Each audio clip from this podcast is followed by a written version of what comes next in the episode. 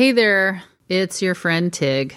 I have been feeling some anxiousness on a certain level that I hadn't in the past year and a half. And I was really trying to figure out how did things escalate for me personally with this anxiety. One night, when I was unable to sleep, I got in touch with the fact that the amount of news that I was reading was not helping my state of mind. And I woke up the next day and I just deleted the news apps off of my phone because I noticed I was getting into such a spiral. And I think, you know, a lot of people rely on social media to check out or that brings them anxiety. And I really think it was news for me. I am a firm believer in that your phone should not alert you of any sort of news or social media or anything like that, that you should go to these sites when you want information rather than letting them have the control to alert you. So I've actually kept just one app on my phone, and it is for NPR. And this is not an ad for NPR, but um, it's just a five minute update of the headline news that you don't read. They just tell you the news for five minutes every hour if you want the news that hour. And some days, I can't even believe this, I haven't even clicked on that news. I still feel like I know for the most part what's going on, but I just, I'm trying to avoid any sort of unnecessary, stressful, salacious news headlines. And I cannot believe, I mean, I think I'm going on a month now. I have not read the news. And honestly, I'm sleeping better. It's good to stay informed, but don't overdo it.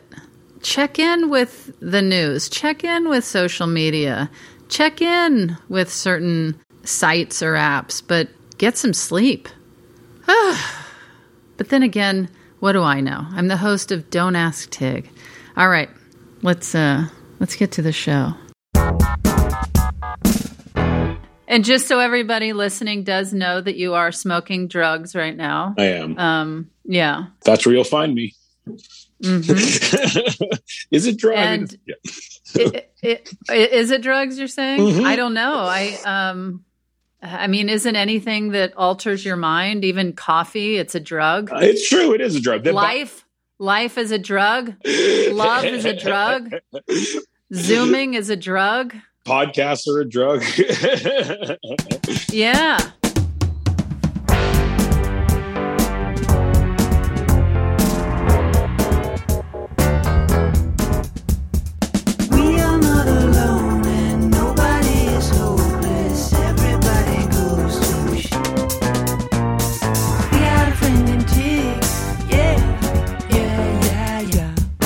This is Don't Ask Tig. I'm Tig Notaro, taking you to task for continuing to ask.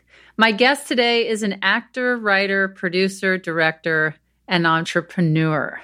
You know him from his work in comedy favorites like Knocked Up, Pineapple Express, and Superbad. Seth Rogen, thanks for being here. It's a pleasure to have you on the show and finally meet you, even though it is on Zoom. I think this is the best way to meet me. I've decided. I find people come away from our Zoom interactions with better thoughts of me than actual face to face ones. you can modulate my volume on Zoom. Oh, I see. Which would be a gift in real life. Now, Seth, your autobiography entitled Yearbook yes. debuted a few months ago, and you described it as a collection of true stories that you hope could be life changing for readers. Does any particular anecdote come to mind that may have that sort of impact? No, I, honestly, I've been contacted by a lot of people who have tried shrooms and acid for the first time in the wake of reading my book, which has the potential to be life changing, I would say, for some people. Yeah. Take from it what you will. but uh, I, I, have had a slew of incoming messages of people um, from people high from people high on acid for the first time thanks to my book And that's what you set out to do? Yeah, That- nothing was your- else. Yeah. there was a moment where a note from my like editors were like, "You've turned this into sort of a commercial for acid," and I don't know if that's necessarily something we want to be putting out there. Considering the fact that people writing in are on acid, have the letters been interesting or have, there, exactly. Yeah. have they made sense? Have there been drawings? It's been very. It's creatively lucid and clear. I was reading uh, an article, uh, I think it was a couple of months ago, about you regretting making certain jokes in the past yeah. as times change. What responsibility do you think comedians have for material that they've done years ago? It's however they want to be viewed in the world. It's incumbent on them to Mhm. be that person. you know, Yeah. if you are like a remorseless prick and that is who you are and, and you're okay with that being how you are perceived and that has brought your life to a place where you are happy then then you don't have to do anything if you are someone who genuinely evolves and changes and wants the people you connect with to feel that that's who you are and to be with you on that journey then um, I've found being just honest about it is is actually very easy and not something that I, you know, is it's not like a responsibility I feel any more than any other responsibility I feel to be like truthful as a performer and Yeah. someone putting stuff out into the world. Like I genuinely look at some of the jokes and I'm like, "Ush, like wouldn't have done that." Yeah. now Yeah. Yeah. and that's not hard for me to say and i think for some especially comedians it seems like this huge concession to admit that perhaps your work did not have like an infinite shelf life you know but i also don't think that what makes art good is its shelf life necessarily. I don't think that everything isn't great because it lasts a long time and and sometimes things are good for a moment and then and then aren't good anymore. And sometimes things you look back on and you're like it was never good. And in that moment that it was viewed as good it shouldn't have been viewed as good. And there's a million incarnations of it but i found Mhm. just for me personally just being honest about any specific thing is, is has been very easy you know and um but i'm amazed at like how many comedians seem to not like to think that everything they've said in the history of their careers has aged absolutely perfectly.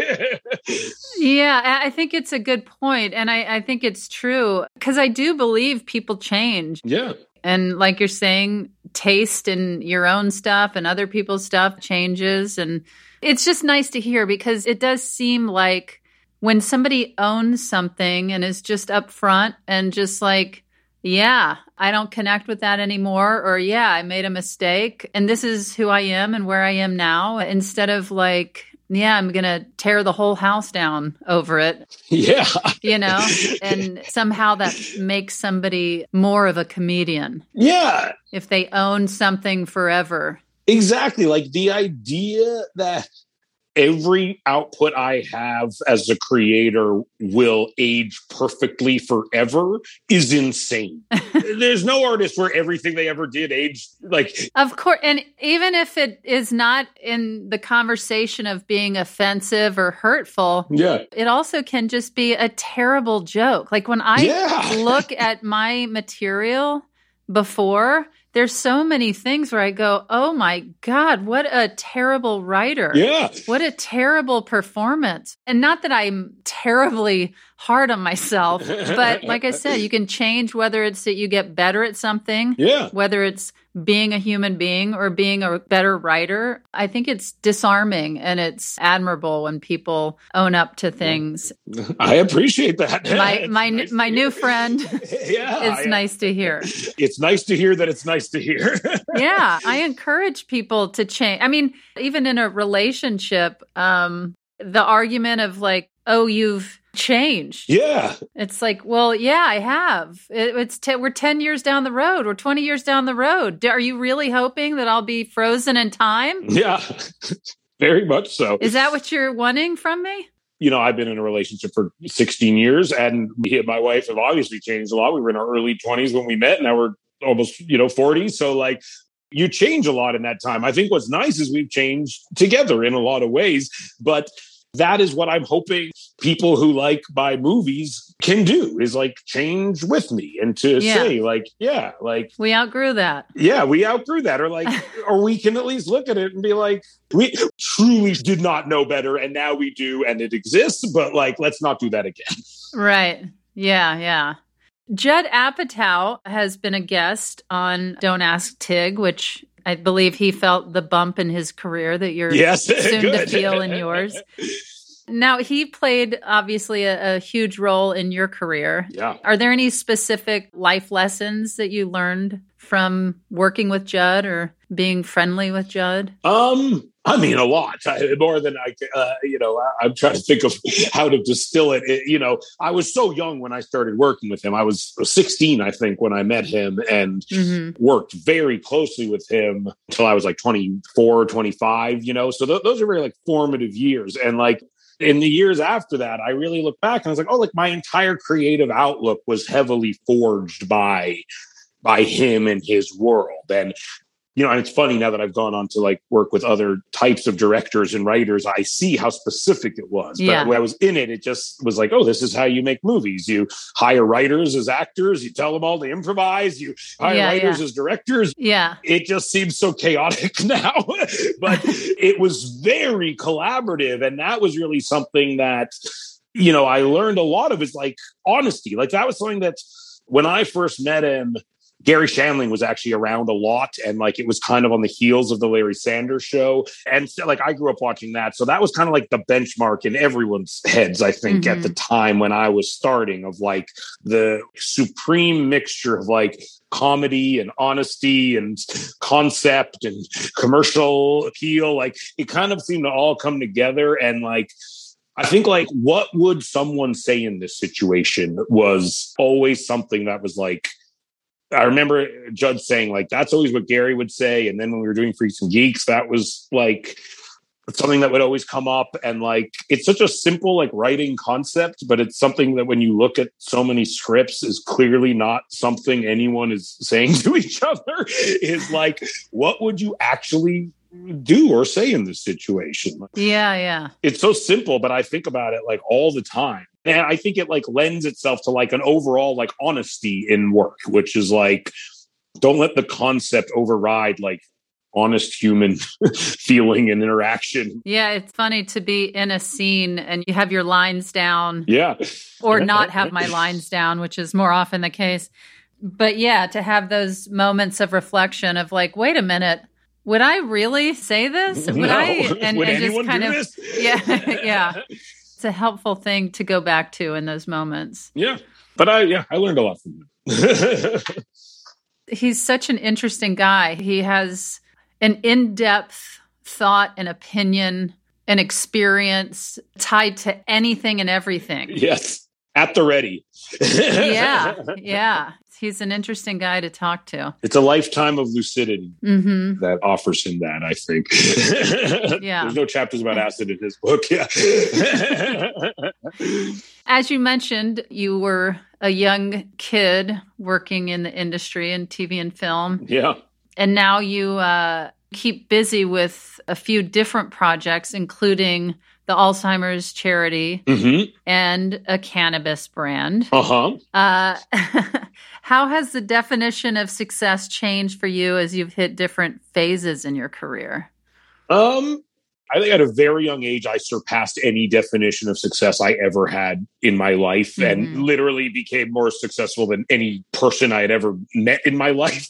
and so Right. my definition of success is, has long been passed. and, and I truly just try to do what I, and it's a very like luxurious position to be in, but I try to do what like engages me the most at any given moment. And I feel successful when I see that my output is received the way that I intended it to be. You know, Mhm. that to me is like my benchmark for success in general. If I write a book and I want it to be funny and honest, and then people are like, "This book is funny and honest," I'm like, "Great, I did, I did Success. what I tried to do. Success." If I want to sell weed and I want people to be like, "Oh, it's beautifully branded and packaged and it's fantastic, king of the world, great weed," I'm like, "Great, we did it." So yeah. I'm not like a planner. Like people are like, "What's your five?" Like I have no like five year plan, three year plan. If you asked me five years ago what my five year plan was, like I wouldn't have had an answer.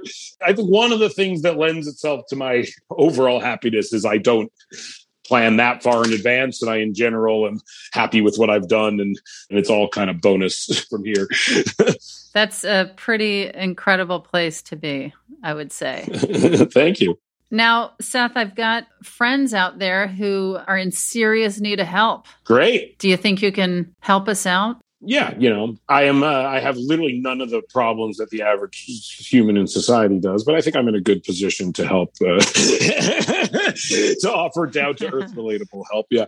All righty. Well, I think this first question is in your wheelhouse. Okay, great. Laughing Mommy writes My kid is in a stand up comedy club at her college. They have to prepare three minutes and present to each other. She tries hers out on me, and I was in hysterics, but my gut tells me, you don't try out jokes with your mother. Should I tell her not to tell me so she isn't disappointed if they don't die laughing like I did? That's a tough one. I never would tell jokes to my mother or i mean maybe as a comedian you have different like i haven't done stand-up comedy for years but when i did it i hated when people would ask me to tell them jokes in like a one-on-one setting. Oh yeah. And i would always be like it doesn't work like this. Like it's not made for this. It's, it's made for another thing. Like it, it doesn't work this close. Like i don't know. Is it at all helpful to tell your jokes just to like your mother? I don't just to get comfortable saying them maybe yeah i was going to say the only thing i can see as helpful is just being able to run through your thought process yeah. and maybe laughing mommy could tell her child listen I think it's great that you want to run through this material, but do not forget I am your mother. Yes. and uh, you're going to need more than just me, unless you are Maria Bamford. I'm assuming you're familiar with Maria Bamford. very, very familiar. And she has a stand up special where she only tells her jokes to her parents who are sitting on a couch. So, you know, it has been done, but you got to commit. yeah, you got to commit and you have to be Maria Bamford. That's a small bullseye. I feel like with stand up, you have to be able to make one person laugh. You have to make people in a comedy club laugh. You got to make the church group laugh. You got to walk into a theater and a college and make people laugh. So, sure, let her tell you her jokes but she's got to graduate beyond yeah. club mommy. It can't hurt, right? It can't hurt. Yeah. It also might not help tremendously, but it might help a little tiny bit. Which is reason enough to do something, probably. Yeah. And when I'm reading this, it says, My kid is in a stand up comedy club at her college. I think that means like a club, like a theater club. Yeah, like an improv class. Yeah, yeah. Yeah, yeah. Low pressure anyway. Yeah. Overall. Yeah. But I mean, you know, to go back to that club and be like, hey guys, I made my mother laugh last night. Nobody's really going to be terribly impressed. But no, I think this woman is maybe like thinking her daughter is taking her for more than she is, you know? Yeah, yeah. Like, I, if I made my mother laugh, I would for sure walk away being like, yeah, I made my mother laugh. Like, well, who cares? Right. yeah, just remind her that you're her mother and tell her to get out there and have some, at times, somewhat unsafe shows. And I just mm-hmm. mean like when you're without a net. I think it really kicks that extra sense in of comedy. When things are funniest and most awkward is when nobody knows what's going to happen. And um, I think that's going to help. Me personally, that's what I think. Yeah. But what do I know? I've only been doing it for almost 25 years. So, all right. Laughing Mommy, I hope that's helpful. Uh, Seth, it's time for a break, but we will be back shortly with more questions.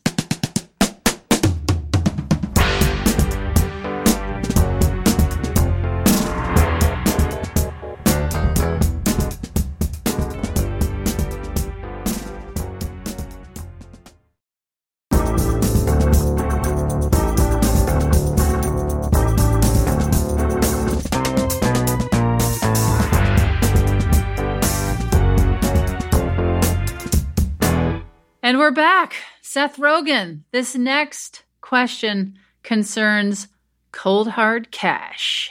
All right. Tangled Up in 20s writes Tig, I started a new job and my boss is a wonderful, supportive man. He was generous with a gift card for Christmas, but now he handed me an envelope with at least $2,000 in it. I'm afraid to actually count it all. He said it's a gift for my daughter for her high school graduation and that I shouldn't tell anybody. I do not feel like there are any expectations attached to the gift like extra work or a physical relationship, etc. But I feel like it is way beyond the office level of gifting. I have only been here a year and a half, so we do not have a long term relationship that this is based upon. Do I give it back and say thanks but no thanks, which might be insulting, or accept it? If so, what is an appropriate way to show my gratitude as a thank you note just wouldn't cut it? Mm. My gut is to not return it. No, take the money. Yeah, I feel like if somebody is giving you a gift, you should accept it. Yeah. Especially if you don't feel like there's any expectations attached to it, like you said. Yeah. And the other thing is, why isn't just a thank you note going to cut it? That's what I was going to say. I think a thank you note would cut it uh, perfectly. Yeah. And I, I, I feel like just taking a beat and maybe even acknowledging in the thank you note kind of what you said in this question, which is it's well beyond what you ever imagined. You didn't expect anything like this. And that you appreciate that there's no sort of feeling of expectation behind it. Mhm. And that would cement the fact that that's it. Thank you. And I appreciate it. And just share those feelings, just to have that clarity that it's well beyond your imagination Yeah. and that you are thankful. I would tie. I would say my daughter is thankful. My whole Yeah. family is thankful. I would uh, make it as unillicit feeling as possible. as uh, you know, if it's a gift for the family, then it's a let's say thank you on behalf of the family. You know, Yeah. And maybe mention what you're going to do with it, what your daughter's going to do with it. yeah. That's what they taught us in bar mitzvah class: uh, how to write your thank you card. Thank you for the gift. Here's what I'll do with it. Thanks again for the gift. yeah. If I gave somebody $2,000 cash, it would probably feel nice to know what it went towards. yeah. I think if you did much more than writing a note, then you're going to be Then elevating the situation. Yeah. and you should just keep it where it is and say thank you. Here's what we're doing. And um, you know send a picture of you gambling in vegas. Send a picture of you just burning. yeah. just throwing it up in the air and running off. All right tangled up in 20s that's what seth and i feel very strongly you should do. Yeah. Keep the money, write a note. for sure all right seth this next one is about dating Ooh. Eunice writes Dear Tig, recently a boy asked me out and we had a good time. Unfortunately, he found out I dated all the boys. How can I assure him? All the boys. Yeah, he is special. Thanks for your help. Yours truly, Eunice. I feel like if you have dated a lot, and it sounds like you have, Eunice, I would say, why assure him that he is special? Why not just let it play out Yeah. and show yourself as well as this guy that he is special? Because I think that if you're out on the town dating everyone you can get your hands on and then you're like i promise here here's a gift here's a letter if you're trying to assure him i don't think that's going to work i think that if i was with somebody who dated everybody in town All the boys. all the boys, it would probably take just time and interest and focus on your relationship and not worry about assuring them. Yeah, I feel similarly. I, it's kind of on him. I, I think it's like if he's the kind of guy that like some guys can't get o- like are just like insecure and like can't get over that, you know. And so Mhm. like if he's just like an insecure guy and can't get over that, or you know, thinks this relationship is definitely going to be something that you don't definitely think it's going to be, then like that's his problem, kind of. I think, you know, um, yeah. And I wouldn't go like trying to assure an insecure man that they shouldn't be insecure because there's no way to do that. I don't think.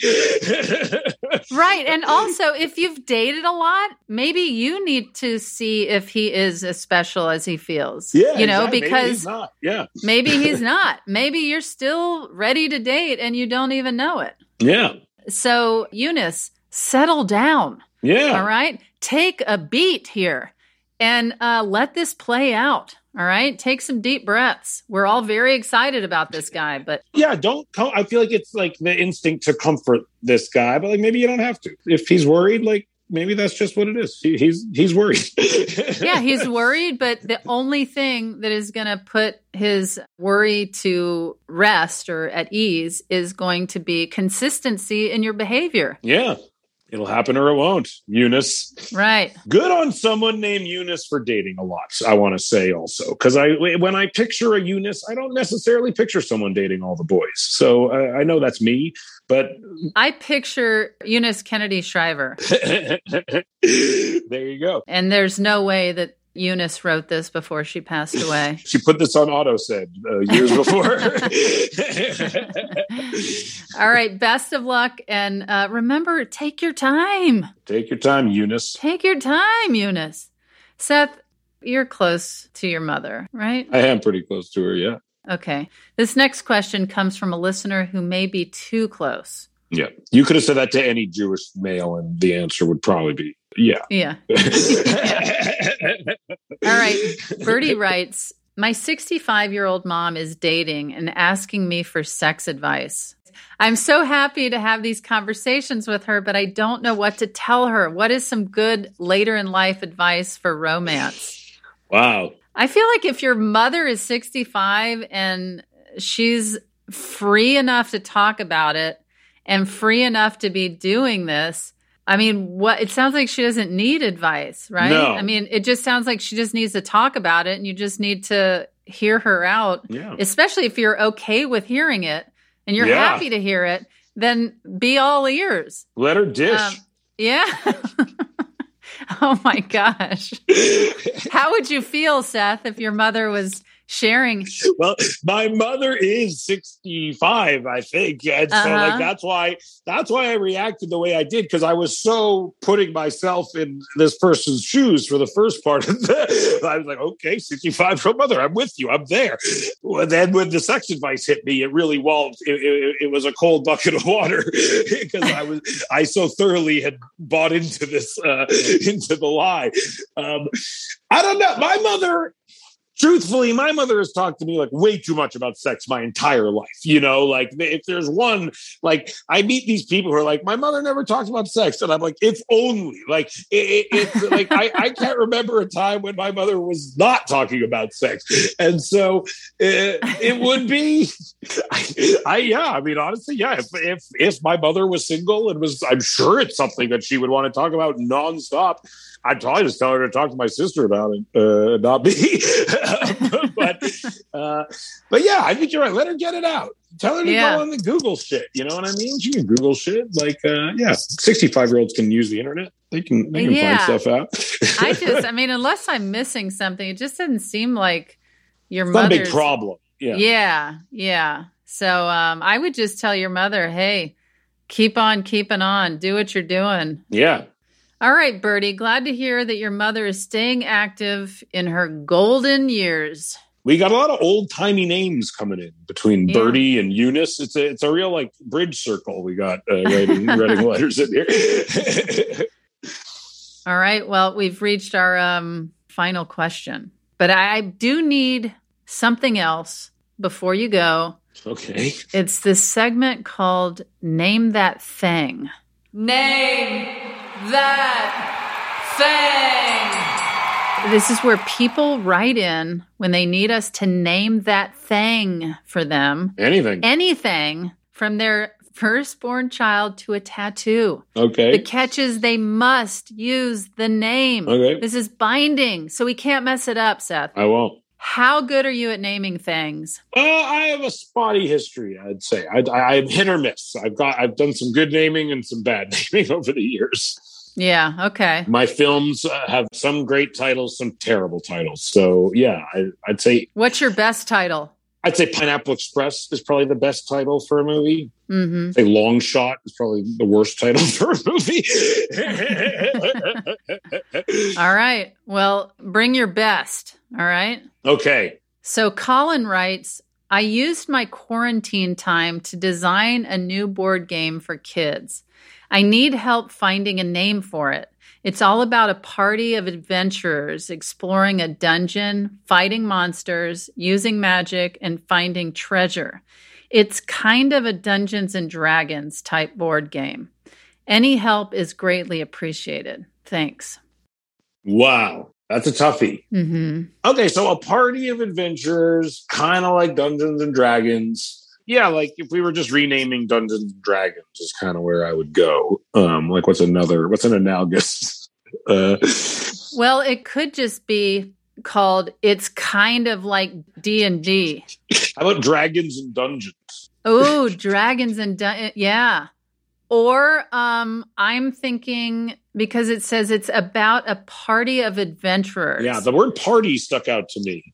well, it could just be as simple as adventurer party. The adventurer party, or just the adventurers. Yeah, Adventurers is a cool word. adventurers. The adventurer's adventure. Well, here's what I'll tell you. We're going to have to narrow it down from kind of like Dungeons and Dragons to Dragons and Dungeons. If it was Dragons and Dungeons, he could still call it D and D, also, which is also Yeah. kind of No, I know. Um, the adventurers the adventurers or party of adventurers. Party of Adventurers is kind of a cool name.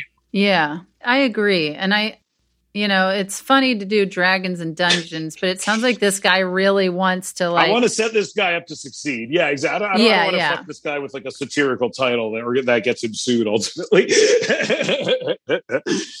yeah. he doesn't need that. No. All right. So are we settling? Party of Adventurers. Party of adventurers. Let's do it. Let's do it. There's your answer, Colin. That's it. Colin, we dub your board game Party of Adventurers. I, I hope you enjoy that. I look forward to seeing it in the on the on the shelves. All right. Well, that's that's all I've got for you today, Seth. Um, what an absolute treat it was to spend this time with you and to to meet you. And I, I look forward to meeting you in the flesh. I know one day. Uh, it's a downgrade. Trust me. Um, Do you have any uh, projects or anything you'd like to mention? yeah, yearbook. Sure, yearbook. Yeah. it's funny now that also these things on streaming services is like you can kind of promote them forever. Like like uh, Freaks and Geeks is out there. Sure, Yeah. what's that? Uh, Yeah, yeah.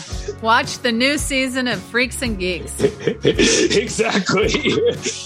Invincible is a show I produce on Amazon. People like that. Uh, the Boys, that's another show. Uh, there's, I mean, there's plenty of things out there. Um, they're all doing fine. Great. I don't need to plug. It's too late. It's too late. The people have finally heard. It's been plugged. All righty, Seth. I will look forward to seeing you in this lifetime. Yeah. Thanks again for hanging out with me. Thank you so much. Bye.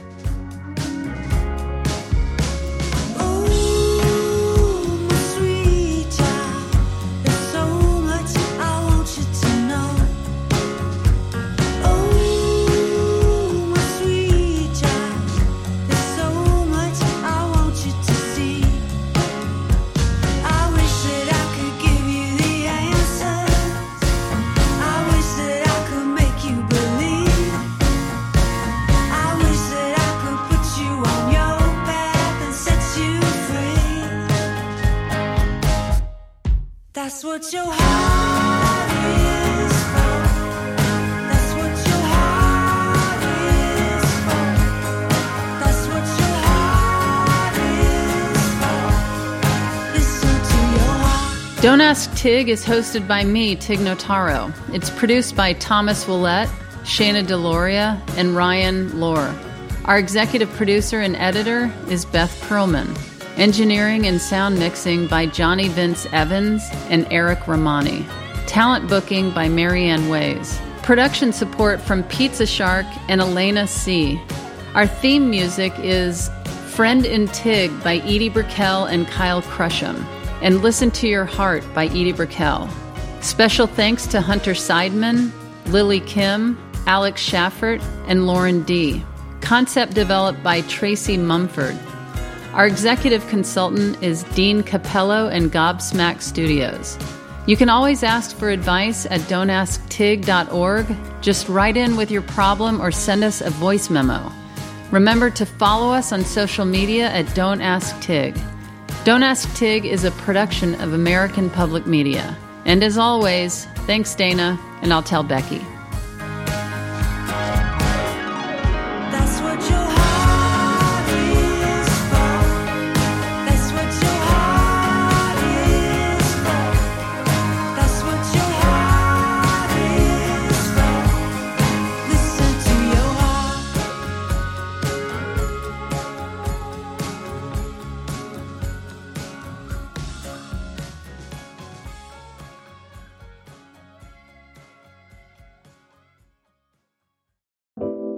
I'm stand up comedian and sex symbol Tig Notaro. And I'm actor and writer Cheryl Hines. Before Cheryl and I got into the big business of podcasting together, we were just simply friends. And we're still friends, but now we talk about a different documentary every week on our podcast, Tig and Cheryl True Story. So whether you love documentaries or just want to hear us slowly lose our minds, check out Tig and Cheryl True Story wherever you get your podcasts. All right, cool.